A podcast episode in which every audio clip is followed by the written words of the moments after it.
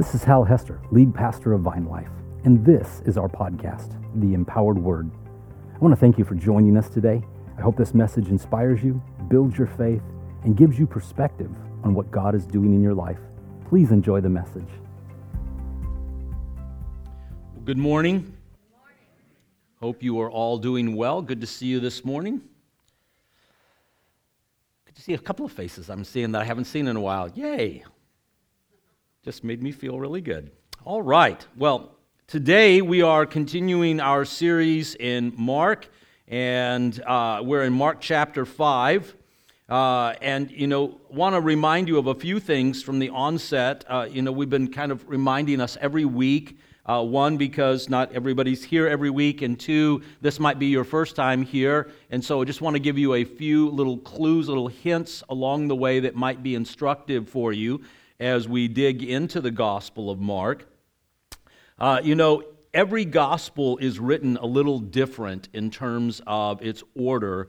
And sometimes that is something that kind of, you know, bothers people. Uh, but the, there's a specific reason that we have four gospels and each one is put together in a little bit different order is that there is something that the gospel writer is telling us beyond just simply the biography of jesus otherwise there's really no need for multiple biographies that we could there could just be one and it would be the you know the formal declarative statement of what happened uh, but there is a purpose in writing multiple accounts specifically, and that there are things that are occurring, there are events that recur uh, repeatedly throughout the life of Jesus. Uh, some of the healings look very similar, but actually are different healings. There's different points that Jesus makes using the same uh, story uh, multiple times. And so sometimes the emphasis is different because Jesus uh, spoke multiple times, not just that one time, not just, you know, and as he continued to share that message, uh, then there's a different aspect that is brought out. And so when the biography, biographers are writing, they too are writing with a specific uh, thing that they want to bring out. Uh, they're writing to a specific audience. In the case of Mark, we're talking primarily about a Gentile audience that would not have been familiar with a lot of the Old Testament texts. And so there is a narrowing down, a, quickening of the story that is different than the other text. Um, and so that all is very important to uh, Mark in the way that it is written, why it doesn't get into a lot of details in terms of uh, his genealogy and history that would mean nothing to a Gentile audience. Uh, it's why it begins right with his ministry and doesn't go into elaborating on some of those other things um, because of who the audience is. It's also important to point out that Mark is, uh, you know, not only uh, starts right with the declaration of Isaiah, but it does so in a very veiled way. And so, hence the name of the series, the, you know, uh, uh Unveiled Mysteries, that specifically throughout the text there is this hint at this great mystery, which is that Jesus is the Son of God. But it's hinted at in the beginning. Uh, you know, I, I, kind of already spoiled the plot for you, but, uh, you know, the, the unveiling happens throughout the series of the story. The events are put together in such a way to help you and I walk through that and to get this revelation of who Jesus is, but not in a just a upfront kind of declarative kind of way and then try to prove itself uh, as we go along. But instead, there is this hints that begin to unfold and we see a little more and we little a little more and you and I instead are drawn into the story of who Jesus is, what he's doing and that we come to that conclusion by the end of the book Oh my, just as the Roman soldier will make the declaration, truly, this man was the Son of God. It's, it's an, a, a way of revealing and telling the story that draws us in. Now, also critical to Mark is the understanding of the focus on the kingdom of God. The kingdom of God is both present and still yet to come in its fullest re- revelation. That's the place that you and I live, in the sense of which that there is the expectation, the, not only through the life and the ministry of Jesus, but through his disciples, through uh, his people, the, the, the church. Uh, there's a continued uh, expectation that there is the presence of God at work in his world, in us, and through us.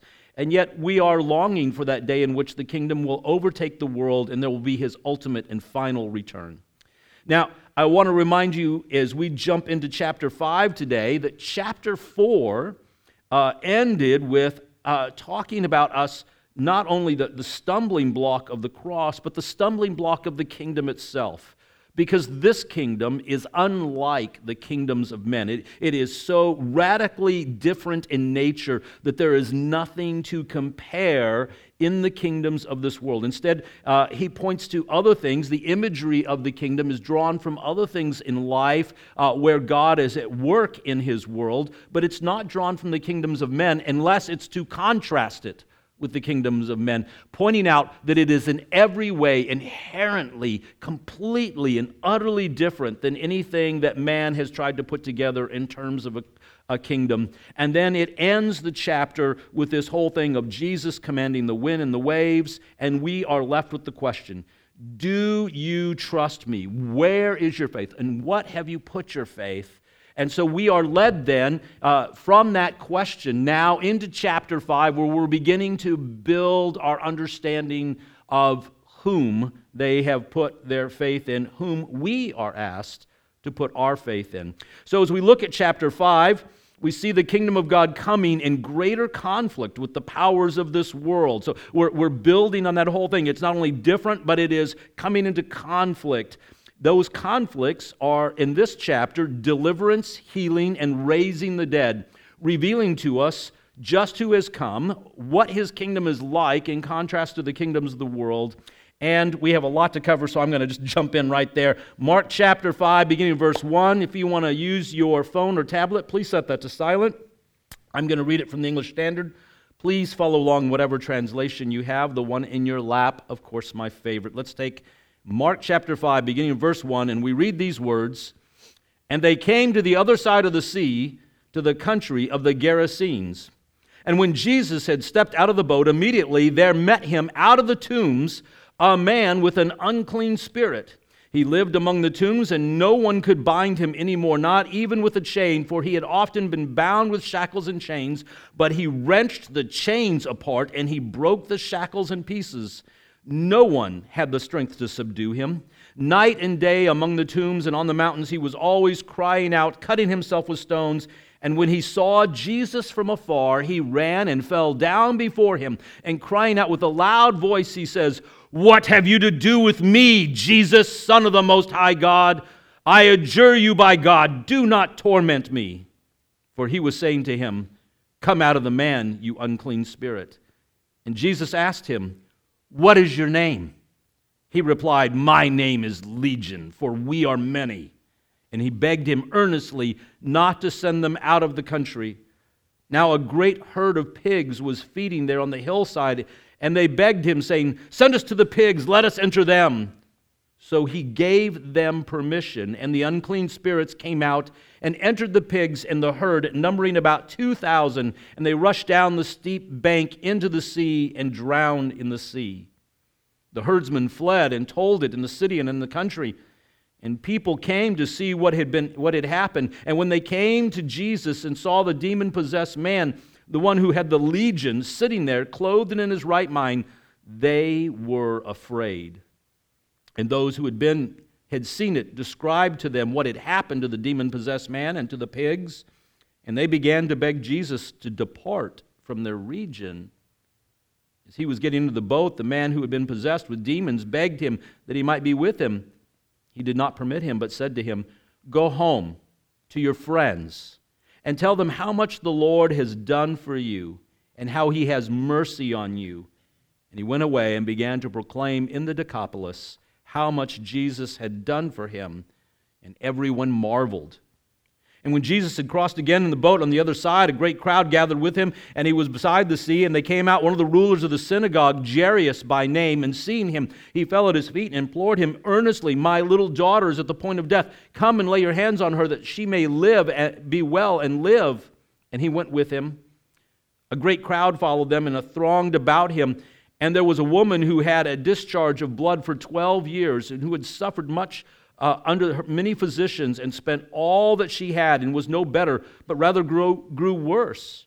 She had heard the reports about Jesus and came behind him in the crowd and touched his garment, for she said, If I touch even his garments, I will be made well. Immediately the flow of blood dried up, and she felt in her body that she was healed of her disease. And Jesus perceiving in himself that power had gone out from him, immediately turned about in the crowd and said, Who touched my garments? His disciples said to him, You see the crowd pressing around you, and yet you, who touched me? And he looked around to see who had done it. But the woman, knowing what had happened to her, came in fear and trembling and fell down before him and told him the whole truth. And he said to her, Daughter, your faith has made you well. Go in peace and be healed of your disease. While he was still speaking, there was the ruler. Uh, there came from the ruler's house someone who said, Your daughter is dead. Why trouble the teacher any further? But overhearing what they said, Jesus said to the ruler of the synagogue, Do not fear, only believe. And he allowed no one to follow him except Peter and James and John, the brother of James. And they came to the house of the ruler of the synagogue, and Jesus saw a commotion, people weeping and wailing loudly. And when they entered, he said to them, Why are you making a commotion and weeping? The child is not dead, but sleeping. They laughed at him. But he put them all outside, took the child's father and mother and those who were with him, and went in where the child was. And taking her by the hand, he said to her, Talitha cumi, which means, Little girl, I say to you, arise. And immediately the girl got up and began walking, for she was 12 years of age. And they immediately were overcome with amazement. And he strictly charged them that no one should know this, and told them to give her something to eat. Blessed be the reading of God's holy word.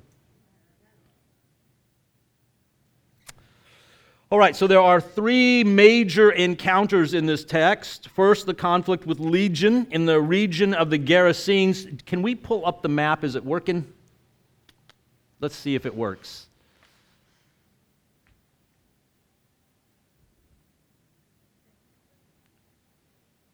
Yeah, it's not very clear, is it? All right. So I was hoping it would. We've had some pro- problems with these maps. All right, right up here is the Sea of Galilee. You can see the little red arch uh, there is showing some of the travels of Jesus. Uh, over here, where it ends on the right, is kind of the, the, the northeastern side of the Sea of Galilee. And that region on that side of the Sea of Galilee is what's known as the Decapolis, also known as the Gerasenes. And so, uh, if you uh, look, you know, like in your maps in the back of your Bible or something like that, or you look up Decapolis, Sea of Galilee, things like that. Uh, this area is kind of an interesting area uh, that um, it was a, a, very disputed area. It still is today. Uh, it's one of the areas uh, that uh, the battle in 1967, what you now call the Golan Heights. So, still a disputed area of Israel. It was disputed back then in the time in the, uh, uh, when uh, Israel was best known, even then, as Palestine, because that's what the Romans named it. They were trying to subdue Israel, didn't want Israel to, you know, they were working against their kind of nationalism, and so they renamed the area Palestine. That's why we have that conflict all the time about is it Israel, is it Palestine? It goes back thousands of years. That's not a new battle. Uh, the Romans did that. They were very intentional in doing that, uh, in calling the area Palestine. But the Decapolis, it's called that because Deca, 10, 10 cities. There are 10 cities in that region, and so, and so there are Syrian people. Today, the Syrians still claim that area. Uh, there were different uh, uh, you know, people groups that were all flooding into that area, and so it was a region that was very diverse and at one time had been under the, the rule of Israel, other times wasn't. In this particular time, uh, it was being governed by the same uh, governor, uh, but again, under Roman authority, not under Jewish authority. And so it was a very mixed area. Lots of Jews in that area, but not completely Jewish. And so uh, it had a, a whole different vibe uh, if you ever watch The Chosen, uh, there's a lot that they'll talk about the Decapolis. It comes up a lot and about how they were there preaching to the Jews, but then it caused all kinds of turmoil. That area was filled with turmoil during this time, politically, socially, and religiously. And so there was constant conflict between the Jews and the Gentiles in that region. Very interesting that Jesus spent so much time there when you consider the situation. Now, um, kind of lost my place for a second. So uh, we have that, that, first, you know, whole thing, that, that Gentile region, and then we have the other two events, one kind of seemingly stuck inside the other. That's so common in Mark, and you'll find this out as we go along through the next uh, six chapters or so, that it's called a Markan sandwich because Mark takes one story and another story that have a lot to do with one another, have a lot a similar vibe, a similar story to tell, and he'll put one story inside of the other. As you encounter those stories sometimes in other gospels, they are a little more separated. Uh, even though they occurred around the same time. Uh, but here in Mark, he really seems to like stick one, so- one story inside of the other so that you are getting this, this whole thing. It just permeates as he's driving home the point that he is making. Uh, and so we have the woman with the issue of blood sandwiched inside the resurrection of Jairus' daughter. Now, um, usually, you know, when you and I come into a context uh, and we are reading it, uh, we have a way of kind of, you know, socially uh, regarding some things as either having to do with God or having a, a, way to do with men. We tend to think highly in Western cultures between secular and sacred. There is no such division in the scripture, it doesn't exist. It's just a construct of uh, the Western imagination out there because everything in the all you know the, the fullness of the earth and everything therein belongs to him. He's the author and the creator of all those things. There is no such thing as that's secular and this is sacred. That's just something that we do in order to manage things so that we can justify not bringing god into everything. Uh, and, uh, and, and unfortunately it also tends to permeate the Christian mindset as well. And so then we just divide it and we go, well, this is church and this is work, and this is my real life and this is my church life. I know you didn't ever say that, but you know, other people think like that. And so, um, the, the, so in this whole thing, we have this uh, reality of the kingdom of God being not like anything of the kingdoms of this world. So when we say the kingdom of God and the king, you know, or we talk about uh, the, the other kingdoms, what we usually think in that then is simply the kingdoms of men. But of course, when we say that the kingdom of God is not like other kingdoms, that also includes the kingdom of darkness, which is where the kingdoms of men get their power. So the same tactics, threats, abuse, coercion, manipulation, fear, the use of oppression to rule that steals life rather than while giving while promising life but actually steals life that's the kingdom of darkness. And then we see it manifest in the kingdoms of men because that's what the kingdoms of men do. The kingdoms of men cannot give life. You know i don't want to sound uh, un, unpatriotic, but I will warn you, even still, like our kingdom, the United States, uses the same coercion, the same tactics. We may manage it better and we may behave better, but it does not give eternal life. It cannot give you the life of the kingdom, no, no matter who's in office.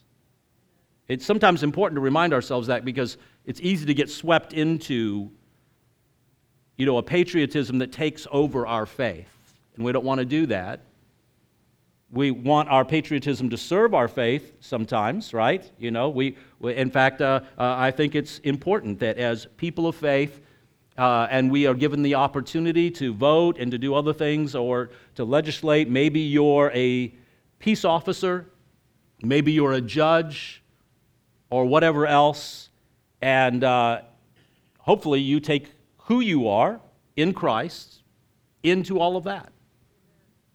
One would hope. But the reality is, is that you and I have to remember that the kingdoms of men cannot give life, and that their powers and authorities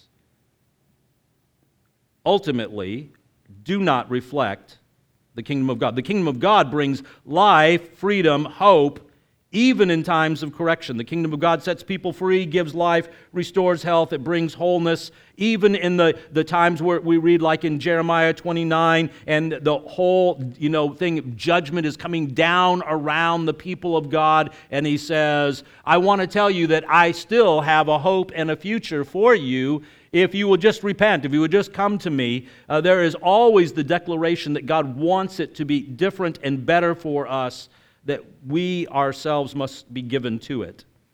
Part of what makes it attractive, then, the, the, the gospel of the kingdom is simply this in spite of the call to repent and sin no more, it's still attractive. Let's be honest. The call, when I say repent and sin no more, it's not in itself all that attractive. I mean, if it was, then everybody would stop sinning, right? Anybody here, you've just absolutely, no, don't, don't answer that one.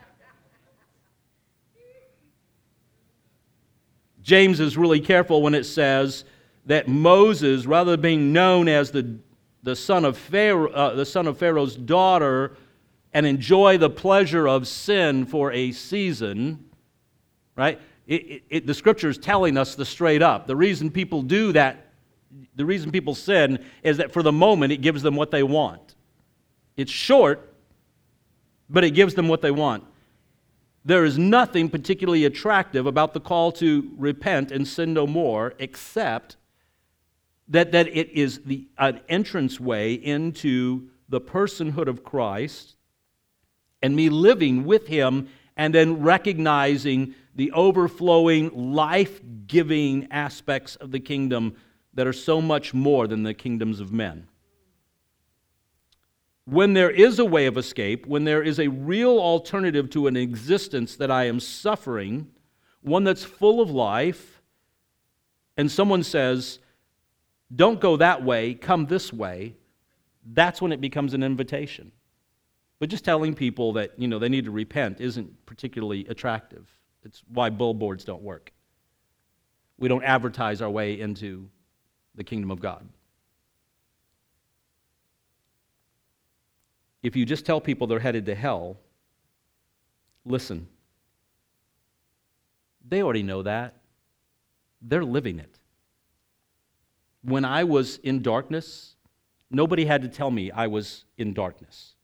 I was living it. Hello? But when you tell people I have good news and to access it, you're going to have to turn loose of the old way of life that was no life at all and embrace the new manner of life it, it's, an, it's not an add on, it's not a program, it's a wholesale new way of life. Let me show you. That's, that's what Jesus came to do, to show us the way, to show us the new manner of life, to show us his kingdom. And so when the disciples said to him, Show us the kingdom and it will be enough, Jesus replied, Have I been with you all this time and you still say, Show us the kingdom? See, his point was that the embodiment of the kingdom is him. When we get Jesus, we get the kingdom. When we get the Holy Spirit, we get the power of the kingdom. When we get the power of transformation, the power to live the kingdom, we have only to access what we already have. So, repent, the kingdom of God is at hand. Turn away from the old life, embrace the new way of life. Not just repenting of sins, repenting of the old manner of life, its attitudes, its behaviors, its power brokering.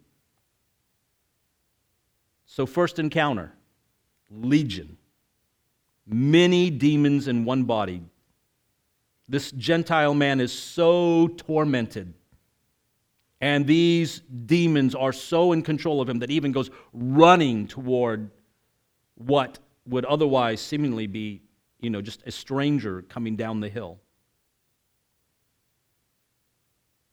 Unlike other demoniacs in the New Testament, there's no family to bring him when you and I are going through the Gospels, most of the situations, uh, my son, there's this demon that's tormenting him, and it throws him into the fire, and, and the father is concerned. There's this, this embrace that's around him, there's, there's some kind of support system. In this case, there's no family to bring him. He is living like an animal. And when Jesus is confronted by the demons, they know immediately who Jesus was. Now, let me kind of give you a side note to ministry, it is important to note that Jesus had to tell Legion to come out more than once. The rebellion of Legion is blatant, all while demanding that Jesus play by the rules that they did not follow. Hmm, that almost sounds familiar to other things I've encountered in life. Have you?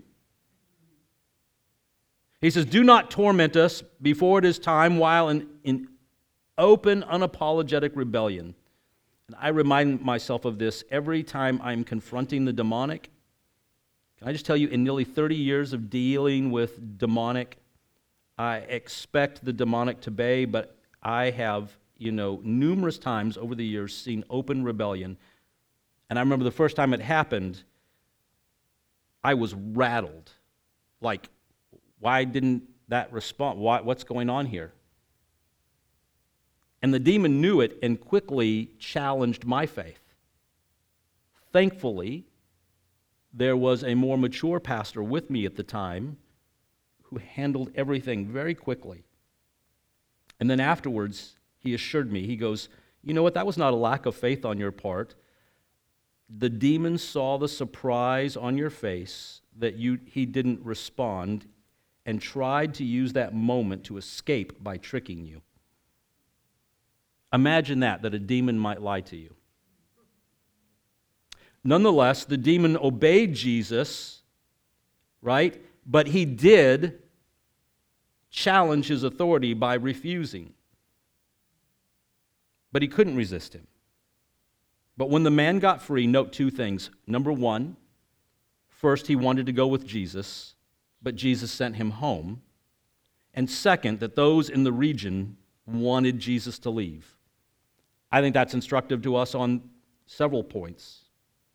One, not every disciple or follower of Jesus is called to be an apostle, right?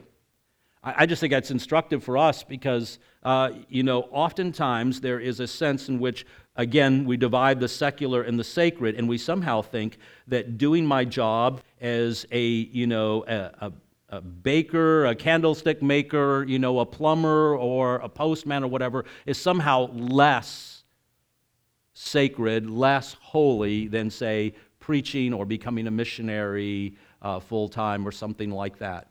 And I just really want to emphasize to you that that is really the work of Satan to convince you that.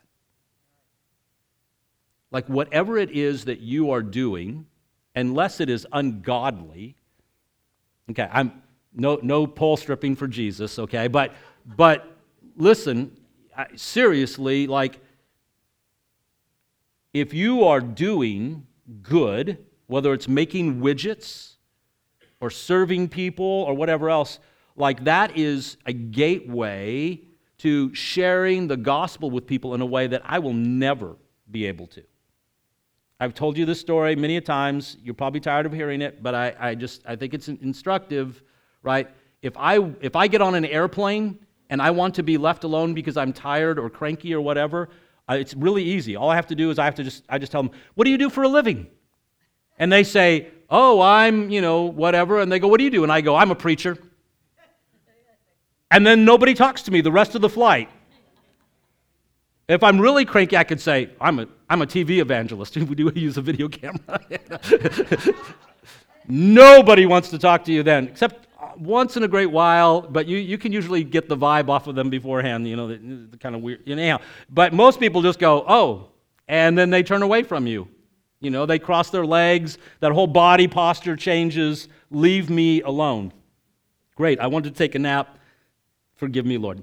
So, nonetheless, I, the, the reality is, is that your ability in, in doing everyday, you're, you're, you know, considered normal people, unlike me. And so uh, the, the reality is that every place that you set your foot, every relationship, like you know that's what psalm 23 is talking about in that whole sense of that wherever i go that you have you've prepared the right way for me that in that in my going right that there is the opportunity to see god move and to believe that he is in the midst of all of those conversations that god is not taken by surprise. And even if my path should lead me into the dangerous places into the into the valleys into the shadow of death like i have no fear because i'm confident that you're with me that you're in the middle of that whatever the circumstance, whatever, however it's unfolding, I just have this confidence in what God is doing. And we see that, you know, in the lives of the apostles as they trust God, even in the midst of being warned that they're about to head into a dangerous situation. They didn't go, well, gee, maybe I should get out of that one. Right? Paul didn't say to the prophet, when the prophet said, Whoever owns this belt is going to be bound like this, he didn't say, Well, that means I shouldn't go to Jerusalem. He said, Well, I, you know, I, I appreciate that, and please be praying for me as I go into the valley. And so we have this confidence, the picture being that you and I, everything we do is sacred. And we enter into that space, your workspace in particular, is your, that's, that, that's your occupation, but your vocation, your calling is to be the people of God in the midst of that situation. So, not every disciple is called to drop their nets and to follow, but we are called to follow. Every disciple is called upon to tell their friends, their family, their neighbors about what the good things that God has done for them. Second, not everyone is happy when the kingdom of God comes. I know you think that if people could just see a few miracles, they would believe. Can I just remind you the scripture tells us differently? Some of the most ardent unbelievers were firsthand witnesses. Right? Judas did miracles. Hello? Not everyone who sees follow. Not everyone is happy when people get healed, delivered, set free. Not even your relatives. Now, here's another thing that you and I must not miss. As I said, Mark is a great storyteller, and the region of the Decapolis, as I pointed out, has been debated over and over again. You know, whether we're talking about now calling it the Golan Heights, or whether we're you know talking about you know uh, in the time of Rome. In Mark's day, one of the issues under Roman rule was that everywhere the Romans went were the Roman legions whom the Jews described as pigs. Common in Jewish literature and writings from the time to know that the, that the Romans themselves were thought of as pigs, but especially the legions. And how did they come there? They came to Israel over the Mediterranean Sea. And it was a common slogan about chasing the Romans back into the sea, that they thought the Messiah would chase the Romans back into the sea. So in this deliverance, we have this man is coming out of the tombs, a place that is unclean, and then he is made clean. He's restored. It's a, it's a picture of Messiah overthrowing the powers of this world that not only oppress Israel, but also the very Gentile people of the Decapolis. Jesus takes down the legions and sends those pigs back into the sea. Kind of cool, isn't it, when you think about it like that? Which, from a literary standpoint, I mean, it's like this hidden gem in the story. It doesn't change the story, it's driving home the point he is the one who is able to overcome. His kingdom is unlike the kingdoms of this world. And when his kingdom comes, it's not only good news for the Jews, but it's also good news for the Gentiles. And then he makes the point even more so as we go into the next two healings. They're deeply intertwined. In the next two healings, we have a 12 year old girl and a woman who's been bleeding for 12 years. That's interesting, isn't it? 12 and 12. And what is 12 symbolic of? Israel. The number 12 always points to Israel. Even the 12 apostles pointed to Israel. 12 is so symbolic because of the 12 tribes. Now, these two women become symbolic of Israel, even as the man is symbolic of the Gentiles and the demons are symbolic of Rome. And in both, both these women, the issue of blood and the little girl, there was deep shame tied to these things. There were social restraints that would keep them from getting to Jesus. For the woman with the issue of blood, it's very clear that she wasn't supposed to be out in public. She certainly wasn't supposed to touch anyone. And so, how do you, in the midst of a, a, deep issue of shame like that and being restrained, how do you even get to a place of getting healed? How do you even get to the place of asking, right? And so, it becomes kind of like this unsolvable puzzle. A friend of mine a few years back uh, was talking about he was working on a road crew while he was going to seminary, and uh, it, you know he was working in Missouri. It was hot in the summertime, and uh, in the process of working on this road crew, like a whole bunch of hot tar got splashed on his shirt, and he had to rip his shirt off to keep from getting burned. Now he had this big red spot on him where it had kind of burned him. It's hot outside. He's standing outside in the sun, and it's still pretty early in the morning. And by the time the sun peaks at lunchtime, he is dying. Now the hot stuff is splashing up on him, and he doesn't know what to do. So he gets in his truck and he drives down to a Kmart. Anybody remember Kmart? Like there's some people in the room going, "What's a Kmart?" So so he drives down to Kmart and he gets there to the door and he is stopped at the door because the sign says what? No shirt. He's like, well, I've got pants on. You know, didn't that count for anything? No shirt, no service. He explains to the person at the door, yes, but I, because I, I have no shirt, I need a shirt. And he even like pulls out his wallet and shows them the money and says, look, I will give you money if you will just go get me any shirt. I just need a t shirt, anything. And they sat there and argued with him, and nobody would help him. And he said, It was the unsolvable puzzle, you know, like, what's wrong with you? Don't you see? I have no shirt. I want a shirt. Why won't you at least just take my money and go get me? Look, I'll put extra money. You get a nice big fat tip. Just go get me a shirt. Nobody would get him a shirt. He said, you know, that's oftentimes like how we treat people like in the church, right? We, we make this unsolvable puzzle. You got to get cleaned up before you come to church. What do you need to get cleaned up? You need the power of the Holy and the presence of the Holy Spirit. And then we just shut those people out. Where, where are they going to find healing? Where are they going to find hope if we shut them all out?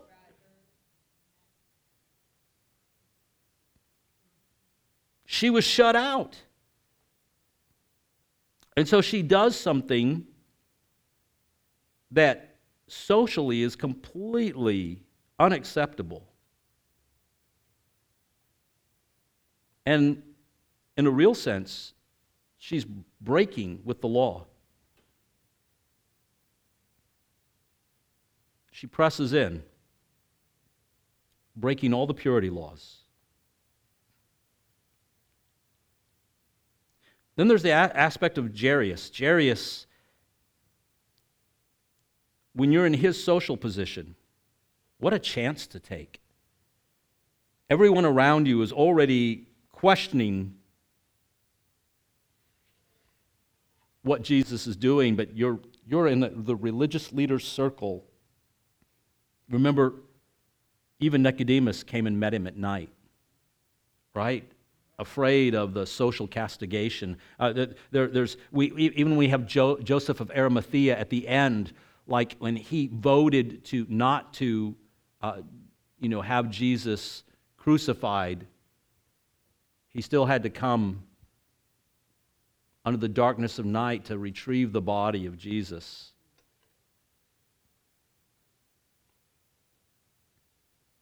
So much social pressure, shame, And here they are in the middle of all of this. How does he break free and step out of all social norms, knowing that he could lose his position, his livelihood? Desperation. What drove her to do what she did? Desperation. What likely drove the man down to Jesus in that moment when the demons didn't want him to go anywhere near, near desperation, right? There's this longing for uh, deliverance. There's this longing for healing. There's this longing for the life that is not trapped in a living hell. Ever been trapped in that life, the living hell?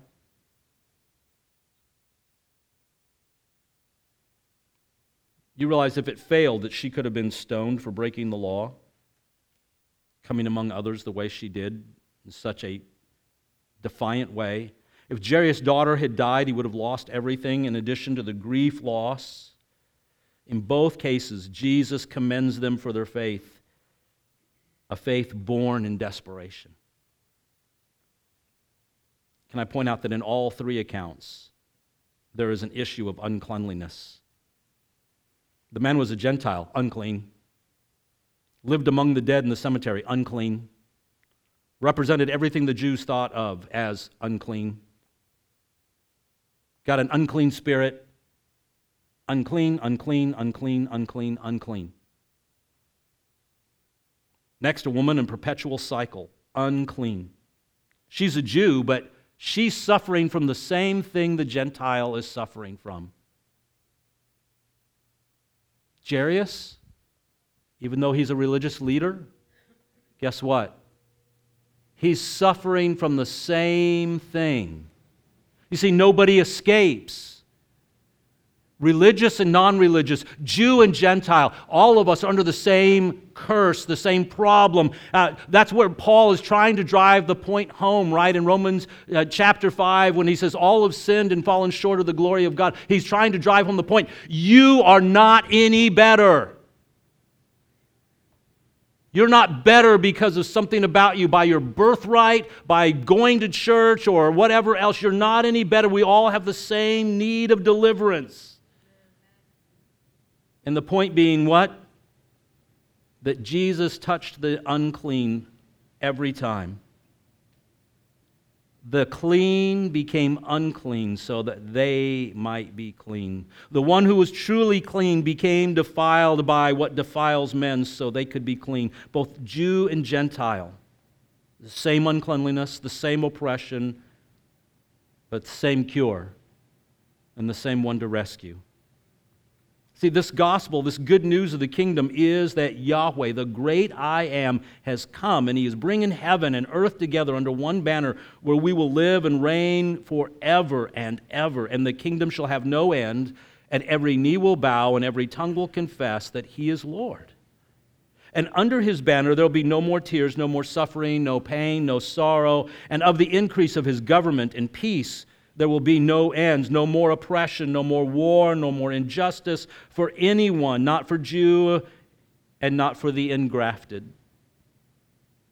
And how that translates into our moment, into this time and space that we occupy right now, is that even while we wait for the final reveal of the kingdom, Listen, you and I have the presence of the kingdom now in, in this space by faith. We have these works of the kingdom the freedom from oppression, the casting down of demons, the healing that we can access by faith. And at the same time, you and I live in the tension of the not yet. The full reveal has not occurred. We have the kingdom in some senses, and yet we're still waiting for it all to come into its fullness which means we still see suffering, pain, oppression, and the like, just like they did. See, he said that the kingdom of God was near them. He was telling them that he was the embodiment of the kingdom, and it was near them, and it was breaking into their world, and yet they knew that all around them there was all kinds of sin and disease and sickness. We even see when he goes into places that are essentially the hospitals of their day, and sometimes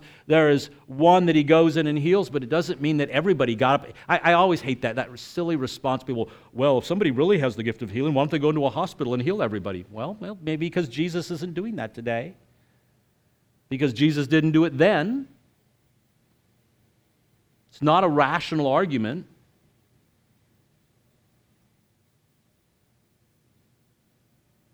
the kingdom of God is breaking in, and sometimes we see the kingdom of God come into our lives in just absolutely miraculous ways, and we go, man, there's the kingdom of God. And sometimes we watch as someone who deeply loves Jesus, who is a devoted follower of Christ, stand strong in the midst of trial and suffering, and we go, what? There is the kingdom of God. I'm longing for that day when no one dies. Aren't you? Longing for the day where there's no more pain, no more suffering, no more sorrow. But in the interim, you and I live in this world of the now and the not yet. And when we see the miraculous happen, when we see deliverance, we go, there's the kingdom. And when we watch people of faith stand strong in the midst of those trials, those difficulties, those circumstances, we go, there's the kingdom. And what we recognize is that this kingdom is unlike the kingdoms of the world. It doesn't just simply come in, knock down the door, and take everyone captive and say, this is the way it is, and you will do it my way or else. Instead, the kingdom of God comes secretly. It comes in through the works and the, the changing of people, we become then the evidence of the kingdom as it works in us and through us. So sometimes we're the delivered man and we're saying, God has delivered me from my, my illness. God has delivered me from my demons. God has delivered me from this ailment, from this physical problem. And other times we become the people uh, who simply say, Listen, God has been with me in the midst of it, and I see his hand of strength, his power in the midst of it and that I am able. But our lives become the continual testimony of what God is doing in the world.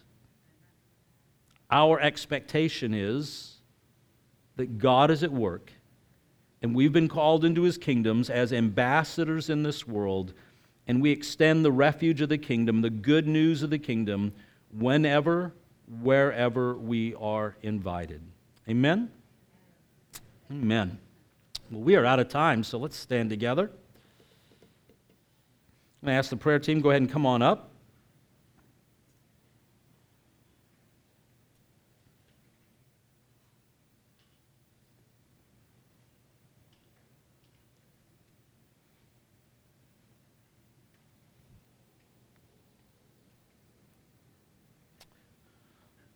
You and I live in a, a world that is still very much fallen. And yet we see evidence of God at work in our world. We see not only in terms of miraculous things and of deliverance and, and healing and, and hope, but also we see that God at work in His world, just simply sustaining His world, that He loves uh, the people of the earth, that He has tarried and purposely given time for us to respond to the good news that is the gospel of Jesus Christ. It's a, a continual invite. Many times, you know, though we as the people of God, a people who have responded to his call, uh, tend to then uh, think of the gospel as something for everyone else, as grace for people who are on the outside, and we forget our own need in the midst of it. Or maybe we dismiss it. Maybe we find reasons and we say, well, other people need more healing, other people need more strength, other people need more of this, more of that. And, and so we're kind of quick to dismiss our own need in the midst of it. And so I just simply want to make the invite today. If you're here and uh, you know you need, uh, maybe it's physical healing, um, maybe it's social emotional like baggage that you've been carrying since you've been with Jesus that maybe the enemy has used shame or other tactics to uh, oppress you to bring you to a place where you feel like you have no testimony nothing to share nothing to give. Maybe it's the demonic. Maybe there are things going on in your life that you just can't even begin to explain losing track of large segments of time, things happening, uh, maybe even participating in things that you would not otherwise participate in, that you think that you should not be, and yet you find yourself uh, maybe awakening post the moment, uh, finding yourself in a situation that you don't remember how you got there. I, I want to invite you to come and get some prayer today. Maybe Maybe it's something else entirely that we haven't even mentioned today, but you, you feel yourself as maybe being unworthy, undeserving, I want to invite you to come get some prayer. I, I, I truly believe that it is the heart of the Lord to meet you in the midst of your situation. And so let me invite you to come and get some prayer. And uh, otherwise, may your day be full of grace and expectation. Father, we come before you now as uh, we uh, prepare ourselves to go out from this place uh, into our community, uh, to be the hands and the feet of Jesus, to bring forth the testimony of your goodness and grace. And I pray, Father, that if any of us finds ourselves in that place where we're uncertain of your goodness and your grace, that we would not wait for the moment, uh, that we would not simply wait to be seen, but that we would have a heart very much like Jairus, a, a heart very much uh, like, the, uh, like this woman or like the man uh, in the Gerasenes, that we would press in and seek your hope, your deliverance, that we would ask and not wait to, uh, we know that you know us and that you love us. And so we press in with a sense of expectation that you will meet us there. And we pray these things in Jesus' name. Amen. God bless you. Have a great week. See you next week. I hope you enjoyed our podcast today. If you did, there's two things you could do for me. First, subscribe to our channel. That way, the most recent podcast will always be in your feed, ready when you are. And secondly, if this ministry has impacted you, would you help us to continue to reach others by clicking on the link in the description to give now? Until next time, thank you so much for listening to the Empowered Word.